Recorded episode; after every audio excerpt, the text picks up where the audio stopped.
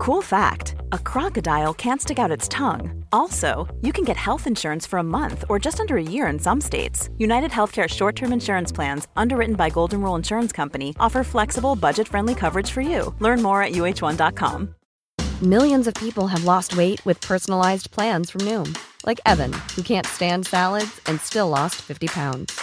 Salads, generally, for most people, are the easy button, right? For me, that wasn't an option.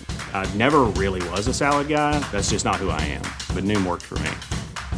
Get your personalized plan today at Noom.com. Real Noom user compensated to provide their story. In four weeks, the typical Noom user can expect to lose one to two pounds per week. Individual results may vary.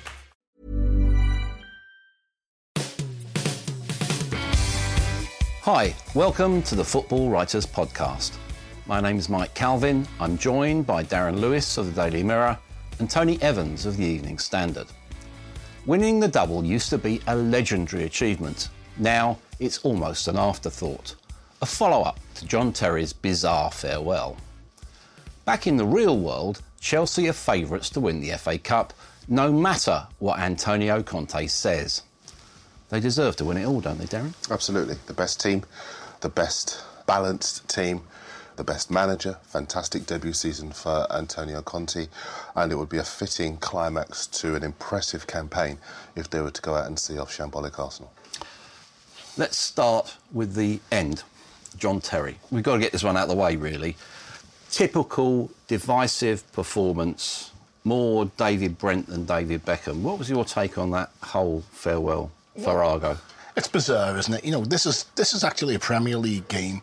All right, it's a dead rubber in one sense, but you know, it, there should be an illusion of at least you know pretending it's more than I don't know the John Terry show. I mean, they should have retired his number on the pitch. You know, the, where were the fireworks? It was a bit disappointing as far as I'm concerned.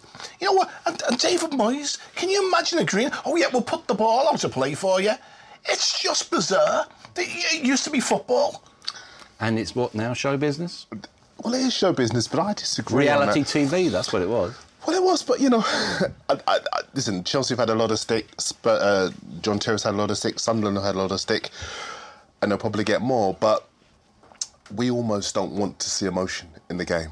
And I'm I'm sorry, but if you're a teenager who's played for the club, signed forms on the pitch, won 15 major trophies, including five titles, of Champions League, been through the highs, the lows, you epitomise the club more than any other footballer at that particular football club why should you not have the kind of ceremony that they had yesterday? It was the John Terry show. But that's who Chelsea fans had come to see. They knew they'd won the league. They'd been celebrating that for weeks. They'd, in fact, for months. They'd had that wrapped up ages ago. They came to say goodbye to a player that they, whatever we think of him, and mm. we've all got our own personal opinions on John Terry. Mm. But I think regardless of who the footballer is, if you have done what he has done for that football club, you have the right to be carried out on your shield as he it my problem. It's contrived emotion. You know, it's not it's not the natural thing. It's not the fans spontaneously, you know, sort of giving them a send off. Where it is is, I know, let's you know, let's let's do this in the most telegenic way. Let's do this, and and it, it's set up. It's like when you go to the match, you go to Wembley, and at the end of the, you know, they play the music so loud you can't hear anything. I want to hear human voices. I want to see I want to see spontaneity. Football's about all that, and that's what it took out of yeah, it. You, you were there, Darren, right? Yes, what, was. what was the atmosphere? Were people genuinely affected by the emotion of the moment? What players? Yeah. You mean? What? what? and all the fans around you, because that press box is pretty open, quite close to the. Yeah, crowd, that, yeah. Well, well, we were surprised in the press box, uh, uh, absolutely, and we didn't quite know what was going on at first, and then it became very clear that this was being stage managed. Um, if you look at some of the Chelsea fan sites, they had an inkling that that would be the case. You know, so all this idea of you know spot fixing, whatever else, Chelsea fans knew that it was you know they were going to do something to mark the fact that it was his final game. They would never see him in a Chelsea shirt again. Good job he's not wearing number five. He'd been off after five minutes, wouldn't he? well, absolutely. But you know, I just think for him he wanted a way to say goodbye to the fans who he said at the end had supported him through thick and thin, um, and there's been a lot of thin. Um, I think as far as the fans are concerned, they wanted the chance to say goodbye, those in the stadium and those watching around the world. And I just think football for me doesn't do enough pomp and ceremony. You look at some of the, the legends that have played for Man United. They might say, "Oh, we didn't want it," but their careers demanded it. They, I think we should have seen some of those players get some pomp and ceremony because we've all enjoyed them, not just Man United fans, not just Liverpool fans. In in, in the case of Liverpool players. So why would you not celebrate not just one of the best defenders in Premier League history, but in the world? I, I think it's absolutely right and proper that sportsmen, as in general, get their due. Whatever we think of John Terry, and you know, I'm not going to gloss over some of the negativity because there's been some appalling negativity, but we judge them as footballers, not as men. And I think in term in a footballing context, he's got every right to go out the way Chelsea fans would have wanted him to. Tony, be for, today. for the game, do it after the game, not during. Yeah, but judge him as a footballer, Tony. Oh, he's a very good player. He's, um, you know, I think people are getting a, a little bit overexcited about seeing the best centre half in the Premier League Who's better? era. Tony Adams. I'd take Tony Adams any time. And would you say that Tony Adams has achieved what John Terry has achieved?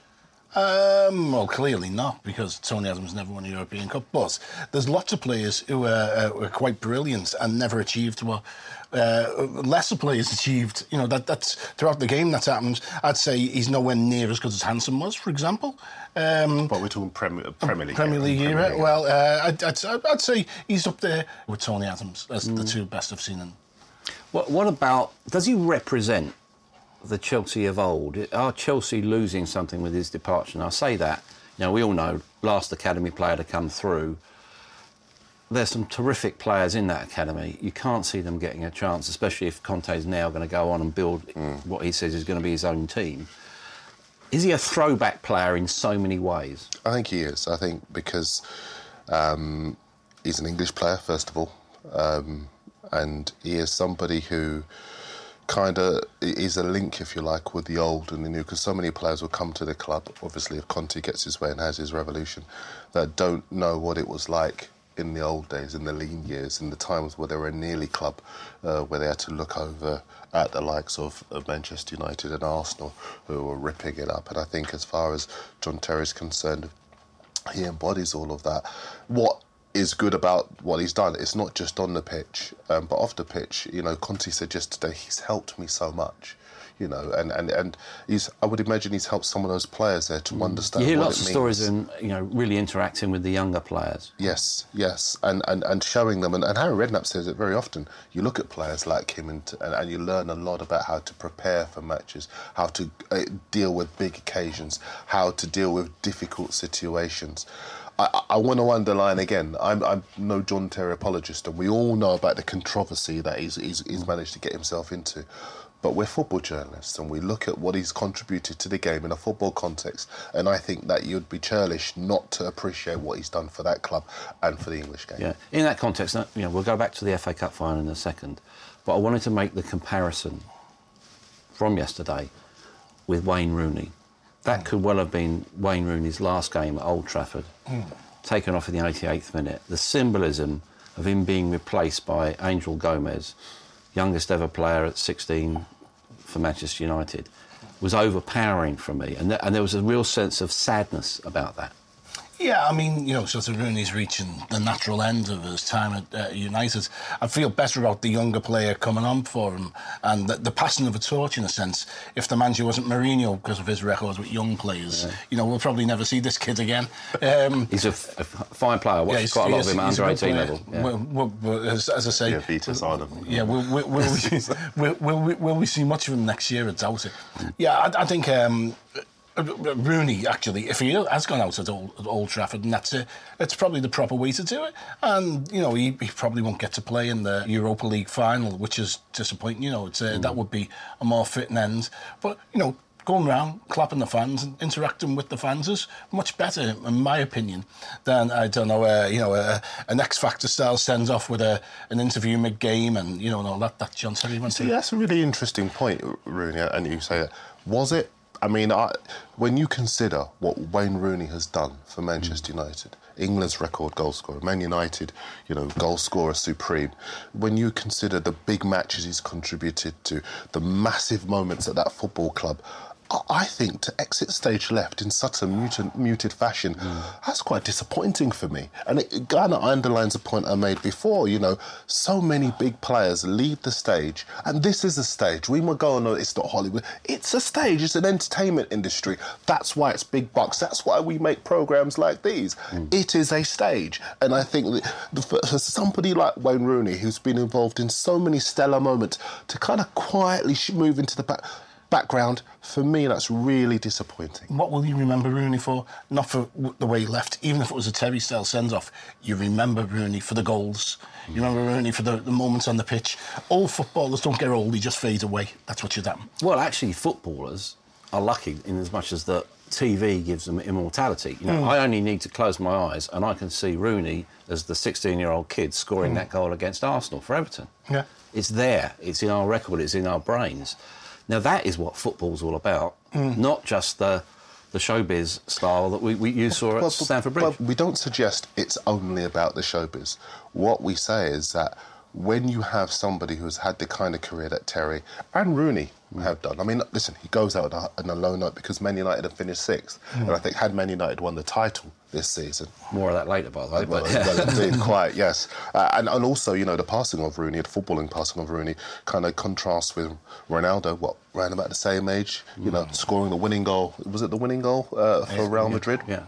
Winning the title with Real Madrid, you know, and, you know, had Rooney possibly looked after himself, but I know it's a completely different debate, but who knows what, how different it could have been.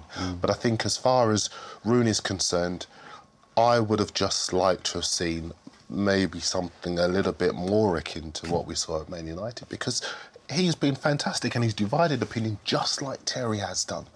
You know, with, with the way he looks, some of the stuff he does off the pitch, I can be a bit diplomatic here, um, and some of the stuff that he does on the pitch. But the fact is, he's been a wonderful servant for Man United and he deserves the credit that he should have received. Okay, let's look at the, the final. Let's look at another Chelsea defender, David Luiz.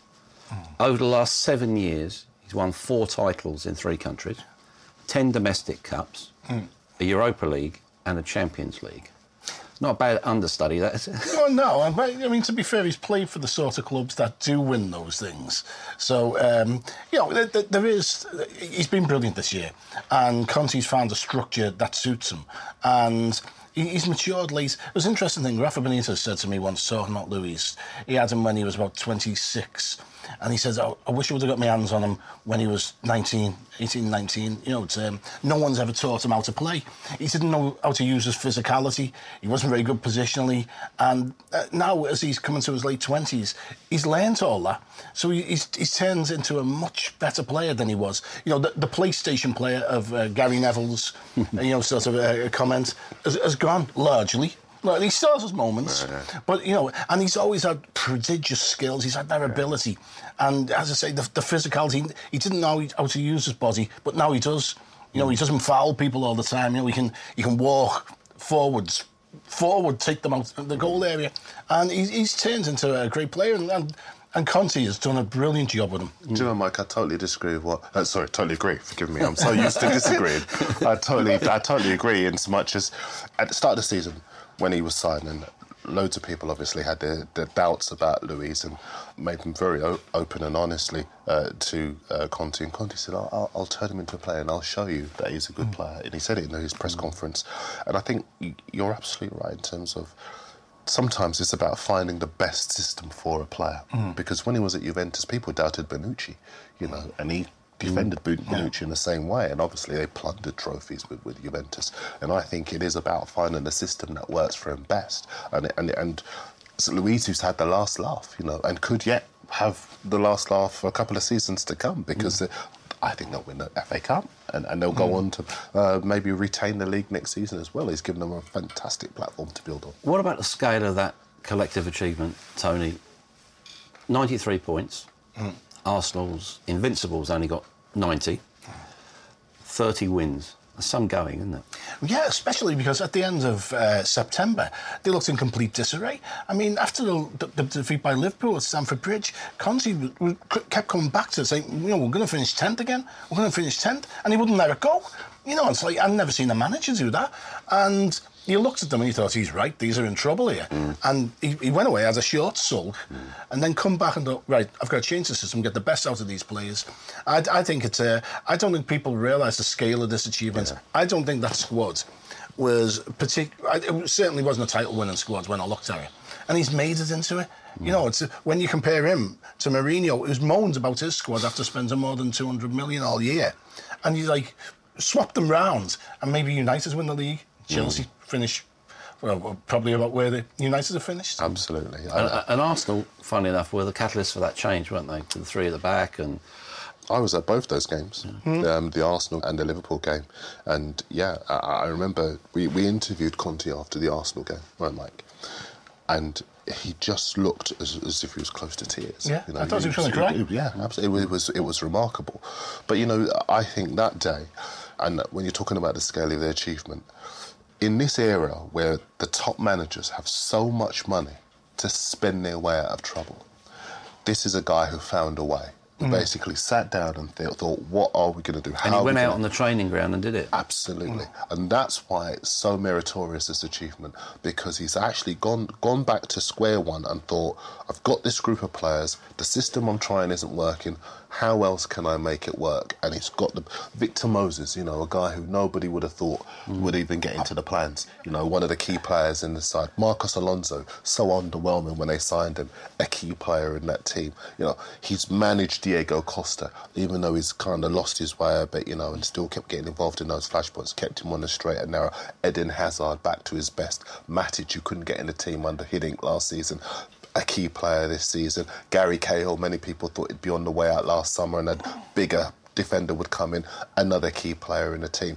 I think Conte deserves so much credit because he hasn't taken the easy option to try and spend his way out of trouble like Guardiola and Mourinho will do. He's coached his way out of trouble. for me, one of the moments of the season was at, in the Arsenal game when um, it was for Walcott's goal. Was it when when Bellerin went down the line and and Hazard should have been tracking back. He was, he was at that time he was trying to get Hazard to track back, and Hazard was closer to Conte than he was to Bellerin when Bellerin crossed the ball, and Conte looks at him. You know, on those looks, and you think, oh, I you can, you can see this is going to turn really ugly.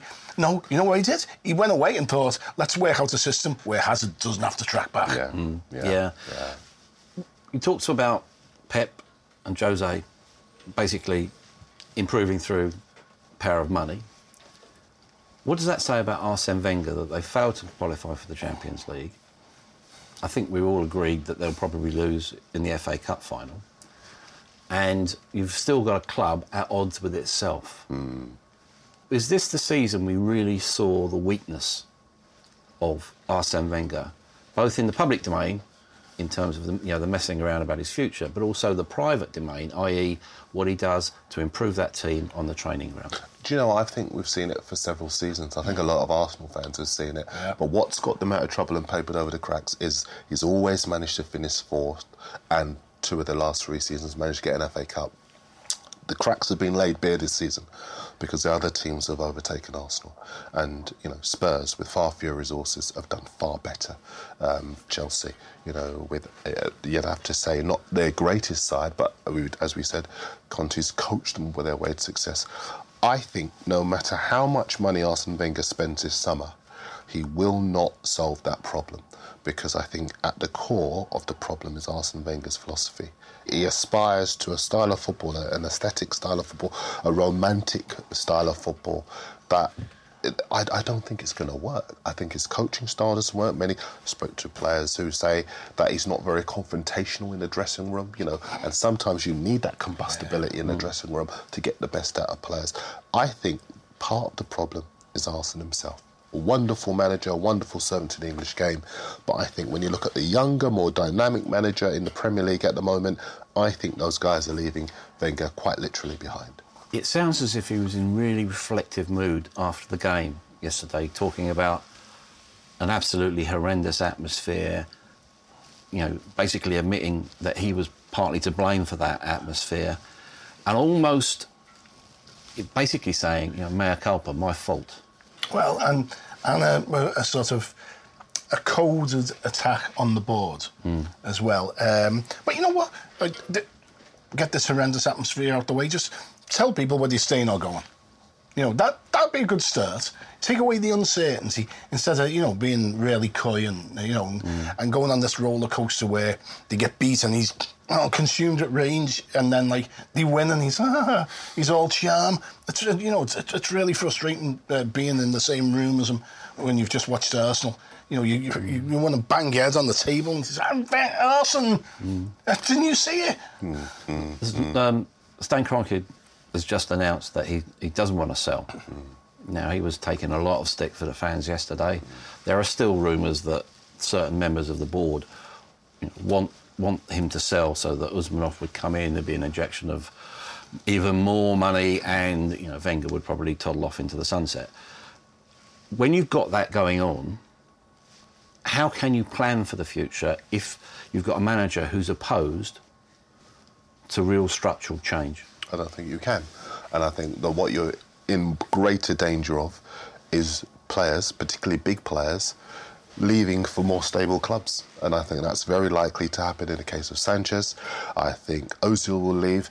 Bellerin may well have signed a new deal earlier this season, but there are big clubs in Spain who still think that he will leave because he doesn't want to play in the Europa League. And I just think Arsenal at the moment are all over the place. The, the instability behind the scenes, because obviously Kroenke, as you say, doesn't want to sell, and he's made that, that very clear now. But there are people in within the club who think that they should. So what you have as a, as, a, as an entity that isn't united and if you look at Chelsea, they're all going in the same direction. Spurs in the same direction. They're wavering a bit at City, but for, in the main, they're completely behind Guardiola. We expect United to come back, and Klopp has obviously got everyone now buying into what he's trying to do. Arsenal are a mess, and I think that will continue. And the thing is, there's no infrastructure there. You know, it's Wenger Wales there and you take him out of it, and there's the capacity for meltdown. Mm. You know, they need to, and the, belatedly, the Arsenal board have realised this, and they go, no, we need to get a, you know, uh, we need to get a framework in, so the next man will be well. Thinking about the succession now is too late. They should have thought about the succession three or four years ago. You know, you mentioned the, the, the whole thing about the press conferences. We've been at those press conferences. Mm. And what made it more infuriating yesterday seeing Arsene Wenger admitting that the instability around his position had been a key factor was the fact that in every single press conference, you know, I almost felt sorry for the TV boys who would ask him, this week, no, you know, he's created that, you know, mm. because he could well have turned around and said, I need a definitive answer to give to the public. He's the person who said, I'll tell you in a couple of months, I'll tell you in March, I'll tell you in April, you know, so it isn't as if this has come he's, from nowhere. He's the king of there's things I can't talk about. Yeah. I'll tell you one day. Yeah. Mm. Is there any other club, Tony, who where uh, that that kind of uncertainty exists. Spurs made sure it would never happen again with their players after mm. they lost Sol Campbell. They were decisive with players, mm. they were decisive with managers. Chelsea, decisive with players, decisive with the manager. When it looked as though Mourinho was under pressure, Abramovich took the very unusual step of issuing a statement saying we want to stick with him. When it became clear that it wasn't working, he sacked him. Decisive, Arsenal are a mess, and that's the big problem surrounding the entire club that they can't seem to deal with. Right. Mention of Mourinho, you know, another individual who likes to think at least that he towers over his club. Mm. Does Jose Mourinho need to win the Europa League to convince us that he's a manager for today, for tomorrow, but not, as it seems in some quarters, the manager of yesterday? Well, yeah, I mean, let's face it. The, he says the press have been lying about him. Look at the table, Jose. See where Manchester United finished. A club like Manchester United, with the resources, the money they've spent, you know, they, they, they for much of the season, they were, they were shambles. He, he put too much store on Ibrahimovic, who I remember coming on this show back in September and saying Ibrahimovic might become a problem because he slows the game down for them mm. and the youngsters are not getting in. The, the, the, the players with pace, the Rashfords, the Martials, uh, not coming into the team. He's held them back and he hasn't even organised, which he used to do, organised the defence so that they look particularly solid. The, the lack of ambition United have shown, especially in the away games against the rival top six teams, is just absolutely staggering. And it, it's, it's been, he, he, he does, he looks like a relic of the past. He looks like a man who's not enjoying his football. He looks like a man who's not enjoying being manager of Manchester United. And that's, that's just insane. Mm. You know, we're used to the tactics we're used to the strategic wing whinging, if I can put it like that. But at least when he was with Chelsea, there was a bit of, you know, you know there was glint in the eye, wasn't there? Now there's a bit of sourness and almost a little bit of self pity. Yeah. Why is that? Well, he thinks the world is against him, as he always does. The trouble is that it doesn't quite work anymore when you see younger, more dynamic managers, uh, guys with fewer resources, actually entertaining us. Um, Klopp doesn't have the money that Mourinho has had, uh, but he's managed to produce far more moments of exhilaration this season with his Liverpool mm. team. Uh, Pochettino has been much more solid defensively. He's been much more free scoring in attack. And my big disappointment with Man United was that last summer I actually tipped them when taught to compete for the league. I thought the Mourinho factor would turn a group of nearly men into winners. I, I looked at who they'd bought. Uh, Pogba, obviously, with the, all of the pomp and fanfare around him.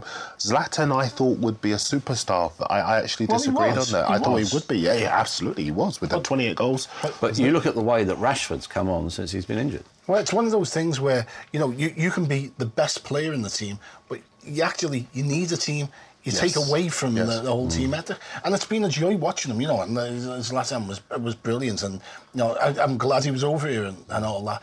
But you know, United might have been a better side without him. Well, I, I don't I don't agree that it would have been a better side without him, but I do believe that they should have found a system that would have enabled him and Rashford to be able to even as a two, you know, even the, the, you know big man, small man, guy without that much pace, younger, more mobile a guy, kind of just to play alongside him, to learn off him.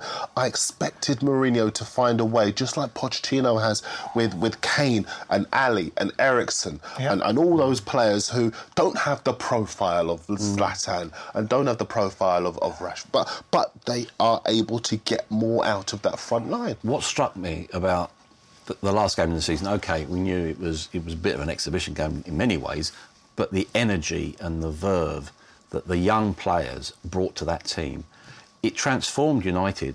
Yeah. Didn't it? Who'd have known pace changes games? you know, I mean, and that's the thing. And, he, you know, he, he's not found a way of utilising Paul Pogba to you know to to anywhere near the the best of his ability. You know, I mean, you know, people are saying that you know, it's just wondering why he paid so much for Pogba. Pogba will come good but you wonder whether he will under Mourinho. Mm. Yeah, I mean, and, and thing is, I don't believe that winning the Europa League will make this into a good season for Mourinho. Man United are one of the biggest clubs in the world, and we should judge them on those exacting standards that they as a club have set for themselves. Mm. And I think that to finish sixth in the Premier League for a club of the size of Man United, given who they bought last season, simply isn't good enough. And he can complain about the volume of the games, but that's because Man United should be reaching the latter stages of big competitions that's what United have done in the past when they were successful. That's what they should have continued to do. And Real Madrid are doing exactly the same thing. And they see themselves, Man United, on a par with the likes of Real Madrid. When you spend that amount of money, you should play that amount of games and be able to deal well, with it. Well, it's like it's something new, isn't it? Oh, we've played a lot of games. Well, yeah, if you go a long way in the Cups, you will play more games Absolutely. than the people get knocked out early. It's called success. Yeah. Absolutely. Is there a clue, Tony? And we talked about the energy of those kids in, uh, at United a clue about the way the Europa League final might go. United are favourites, mm. pretty uniformly, but Ajax have got pace and youth and directness and ambition. Mm. That's could be a heck of a cocktail. Yeah, well, you know, it could be could be quite exciting. I mean, I think it'll be fairly open. Um, you know, as you say, Ajax. The one thing they've got is a lot of good young kids, loads of pace, you know, load, loads of. Um, lo- Average loads age, by the way, of the team in the last Eredivisie game, 20 years and yeah. 139 days. Yeah and and, and they've got pace out wide. They could get at Man United out wide, and that would set up a very very interesting situation. I, I, think it's going to be quite a lively game. I can't see it being nil nil. No, I can't. I think they've got goals in midfield. Davy Klaassen looks like a fantastic player. Mm. He's into double figures in the scoring chart. So too is Kasper Dolberg, who's been looked mm. by looked at by a number of clubs in the Premier League. Well, Klopp's talked about Dolberg being fantastic. David Klaassen's been talked about going to Everton, Spurs, and, and well, mm. Everton as well. Yeah. Um, I know that Koeman looks at him and thinks that he could be a potential replacement for Ross Barkley. Some of the biggest clubs in Europe who've been looking at Davinson Sanchez at the back, who looks like a, a man mounted. Oh, he's huge, isn't he? He is an absolutely fearsome player, and I think in terms, look, everyone looks at Man United and assumes because of the Mourinho factor, because of obviously uh, the, the fact that it's all or nothing on this, and he knows how to come out on top in these kind of all or nothing games. United will win it. I'm not so sure. Ajax look good. If he sets up like he's done uh, against the, the, the big six, or the other ones in the big six this year, and sits deep and tries to kill the game, then Ajax will murder them. I think Ajax will really take it to them.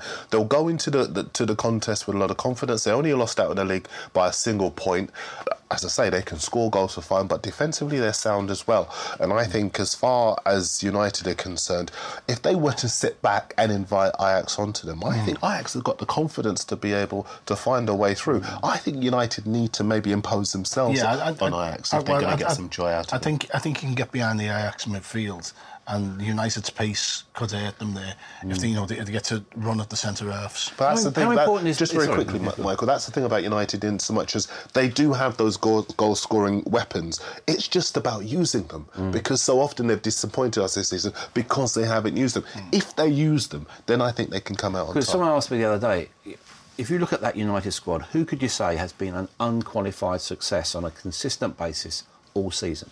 The only one I thought of was, yeah, and Valencia, Yeah, Valencia. It's which tells you a lot, doesn't it? With Ajax, you've got this, what I call the bloodline factor. You know, Patrick Kluivert, uh, Justin. Justin, his his son's playing. Is that important? Does a club need that sort of identity? I mean, it's it's always helpful when you bring through sort of players come through a youth system, which obviously the Ajax youth system we've been talking about for 25 years now, mm. and you know, sort of homegrown players, and they've been forced into it, obviously by the way money works, but yet there, there is. That I mean, to me, one of the great things about football clubs is is being part of a narrative that goes back. You know, it's it's not it's not just about now, it's about a culture, it's about a, a, belief that exists. And when you have players coming through like that, that's, you know, the, the, the fans will love that and, and quite right. And I think few clubs do it as well as Ajax. Let's look at Tottenham, club you know well, Darren. Um, there's some talk in the background at, at the moment. Eric Dier maybe ending up going to Manchester United. One, do you give that any credence? And two, is he a sort of player that actually probably Tottenham could afford to lose? I don't think they could afford to lose him because um, he sums up what Pochettino likes about footballers. He's young, he's English, he's versatile. Can play in central midfield, can play at the back as part of a four or even as a three. Can also play at right back if need be. Um, I- think United do want him for precisely those reasons, but I think that Spurs would not let him go without a fight. Signed a new year, new new five-year deal uh, this season. I would imagine, you know, for Spurs, it must be really frustrating. Uh, yesterday, uh, Pochettino was asked again how he would keep the side together, and a lot of Spurs fans saying, "Come on, ask another question." And everyone asks this, but it, they're all on long contracts, so whoever's going to take them out of the club uh, is going to have to pay a monster amount of money, and I think for that reason, Spurs might well end up holding on to the likes of him. I think Kyle Walker does want to go, and we're all agreed Yeah, yeah. He, he is going to go. And I think there is an acceptance at Spurs that if someone And would frankly, pay if you've got Kieran Trippier there, you don't, Yeah. Exactly. don't lose any sleep over I that, mean, they you? bought him in a deal worth, I think it was five million pounds for him and Kyle Naughton a few years ago. Uh, everyone thought Naughton was the better of the two players, and Kyle Walker has been absolutely fantastic. But I think they accept he wants to go. If someone pays the money, he will go. But the other players, they are confident of being able to keep them all. Is, it- is it me, or didn't Dier kick on this year? He had a relatively poor season compared to the previous season. Well, it's a strange one actually because last season they had the joint best defensive record in the Premier League, and he did contribute to that in so Mm. Yeah. much as you know he played his part in midfield. Yeah, but yeah, then he obviously front. they bought uh, Wanyama, nine million pounds. What a bargain he was. Yeah. you know, and and then Dier went into that role in front of the back four and helped to make them even stronger this season. Um, but I still think that Dier he is still very, very important to Spurs. Hmm. I don't think they'll let him go to Manchester United. Well, If you look at their season, the stats are fantastic, stellar. Hmm. Fewest number of defeats, lowest number of goals conceded, highest number of goals scored. you add that to players seizing the moment. Now let's talk about two. Dele Alli, Harry Kane. How much are they worth on the open market? Oh, don't even want to think about it in today's terms, do you? I, I think both of them are uh, heading up for 100 million, you know, possibly more players. I mean, uh, Harry Kane. It's just, it's just blossoming. Every time you see him, he looks more like Shearer. It's uh, mm. that, that they um, was it the fourth goal at Leicester on the edge of the box. Such little backlift. Mm. Staggering, and he hits the ball early. Keepers don't have a chance to get set.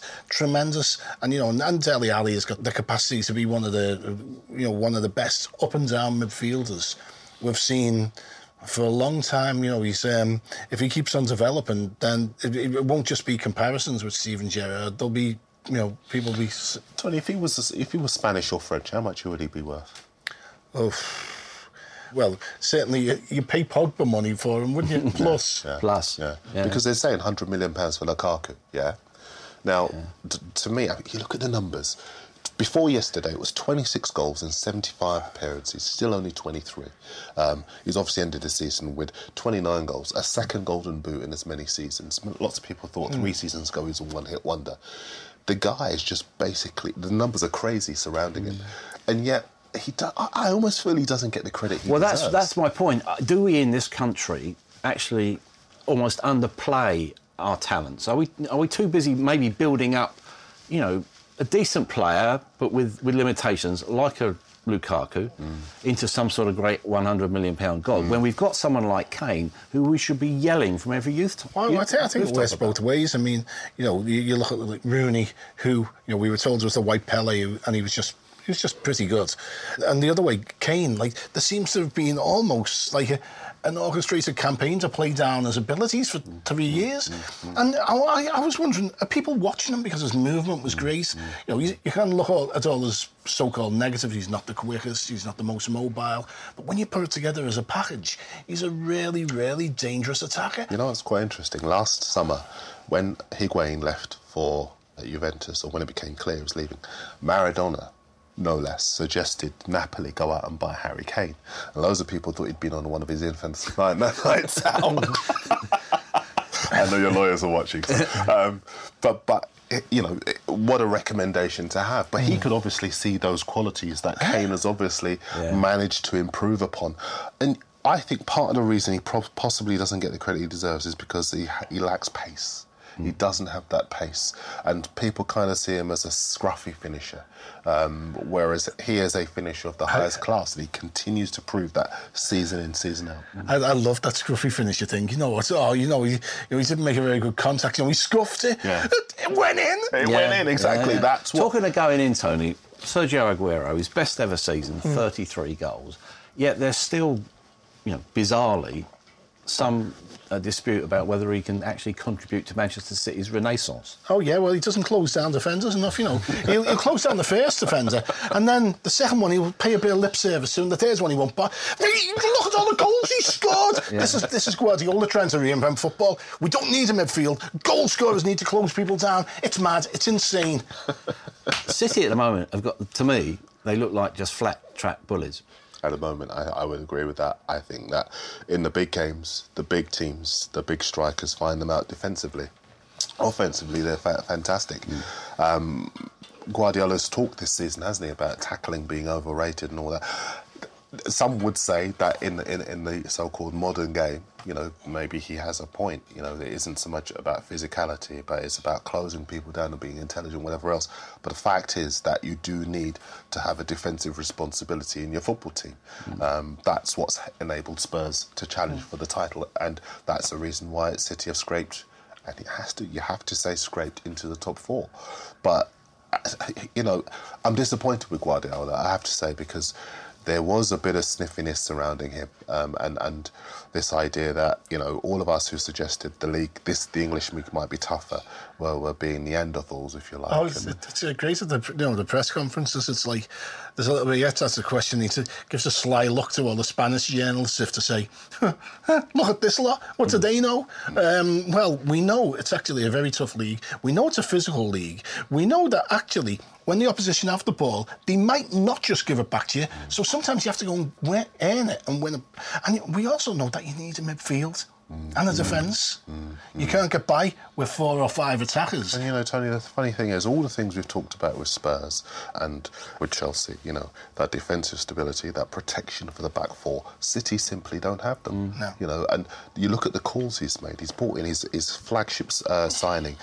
John Stones, forty-seven million pounds. He's on the bench. Hmm. The goalkeeper he jettisoned Joe Hart for to come in to kind of prove him right has been a bit of a calamity this season. Yeah, A the search of- party's out for him, haven't they? Absolutely. Good with his um, feet, are you? They've been poor. and, and Guardiola was supposed to be this guy that improves players. When the truth is, to play the way he wants to play, you have to give him a wagon load of money to go out and buy some more of the best players in the world. And, And- that's a disappointment. and he doesn't want to listen to senior pros who've seen it and done it, and they've done it over here. So Aguero is under a cloud. Kompany's been under a cloud.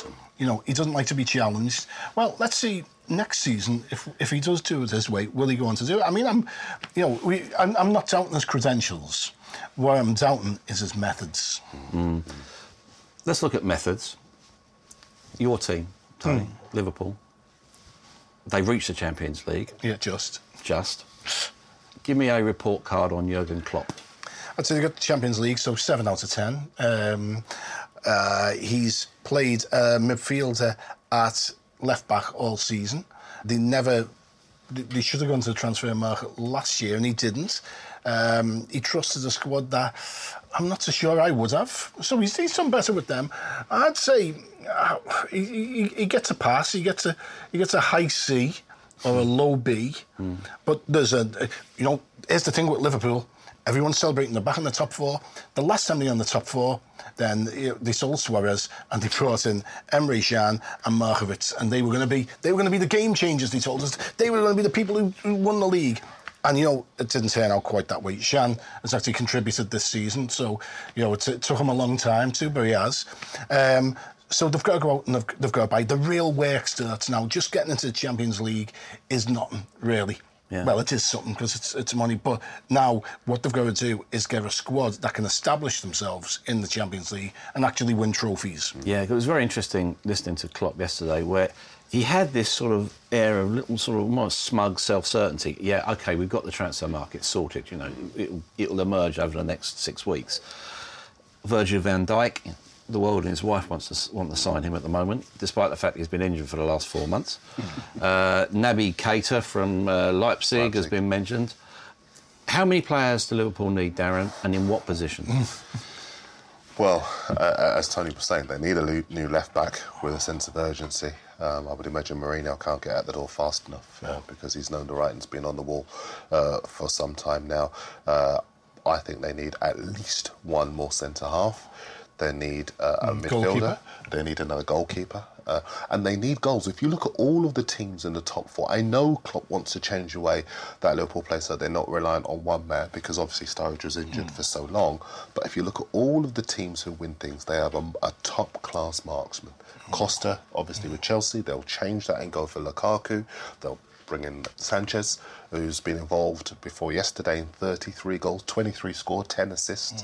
Um, and, and with Liverpool, they have got goals in that forward line, but they need a marksman. Possibly they might have a tickle at Aubameyang now that they're in the Champions League, and they, mm-hmm. they could mm-hmm. reunite Klopp with him. But if they don't get him, they do have to get someone because I know he's starting Sturridge in the last couple of games, but he clearly doesn't fancy him. And I think that he's that, not that he needs to move on, and, and they need to move on without him. But they need to get a top class finisher. I would say up to five, possibly even six players. Right. Let's look at. We're just about to enter really the silly season now, aren't they? You know, managerial changes, although that doesn't change, does it? It's always a pretty constant process. Let's look at Liverpool reserves, Southampton. Claude Puel, Good. not long for this world. Um, well, yeah, he's. Um, it's it's all turned sour there, hasn't it? I mean, and you know, earlier on in the season, it was recently as February, the League Cup final. They, you know, Southampton ran the up. They, they very nearly won a trophy. But the, the momentum has really start, changed there, and uh, uh, I think there's, there's there's some issues about what money will be spent during the summer, and you know, so what what sort of players they'll be looking at, and yeah, it just looks as if it's it's all coming to an end. I feel sorry for people because they finished two places below Man United. when you put it into uh, that context, um, it's uh, and when you when you're a club like Southampton who always sell their best players, they talk tough, but they always know there is a magic number that if a big club reaches that figure, the player will go. They lost Fonte mid-season. They're about to lose Van Dijk. Um, they had Charlie Austin out with a shoulder injury. Gabbiadini injured. Gabbiadini was injured just like he, just as he was re- running Hmm. into a nice vein of form. They've been horrendously unlucky, but set against that, the fans are unhappy with the lack of goals in the team. Uh, they are unha- unhappy with the style of play, and I- I just don't think Puel has the authority there to be able to take it forward. Last week it was very telling. Krueger was asked, the chairman, you know, is he going to stay? Did a round of interviews. He was asked time and again, will Puel stay? And he hedged his bets and he said, we'll talk to him next week and we'll see what happens. That's the guy who's going. It's going to be a lively week, isn't it? Because Marco Silva says he's going to decide where he's going to go on Wednesday of this week. Uh, Watford, one of those destinations, they're looking for a new light bulb because uh, Mazzari's gone. The way that club's run, with almost like the you know, dilution of a manager's influence, Yeah. is that right, or is that we got to accept that? Ah, well, I mean, I don't think it's right, and I think it'll catch up with them. I think um, they've managed to stay in the Premier League and the you know sort of in, in safe positions, but it's going to catch up.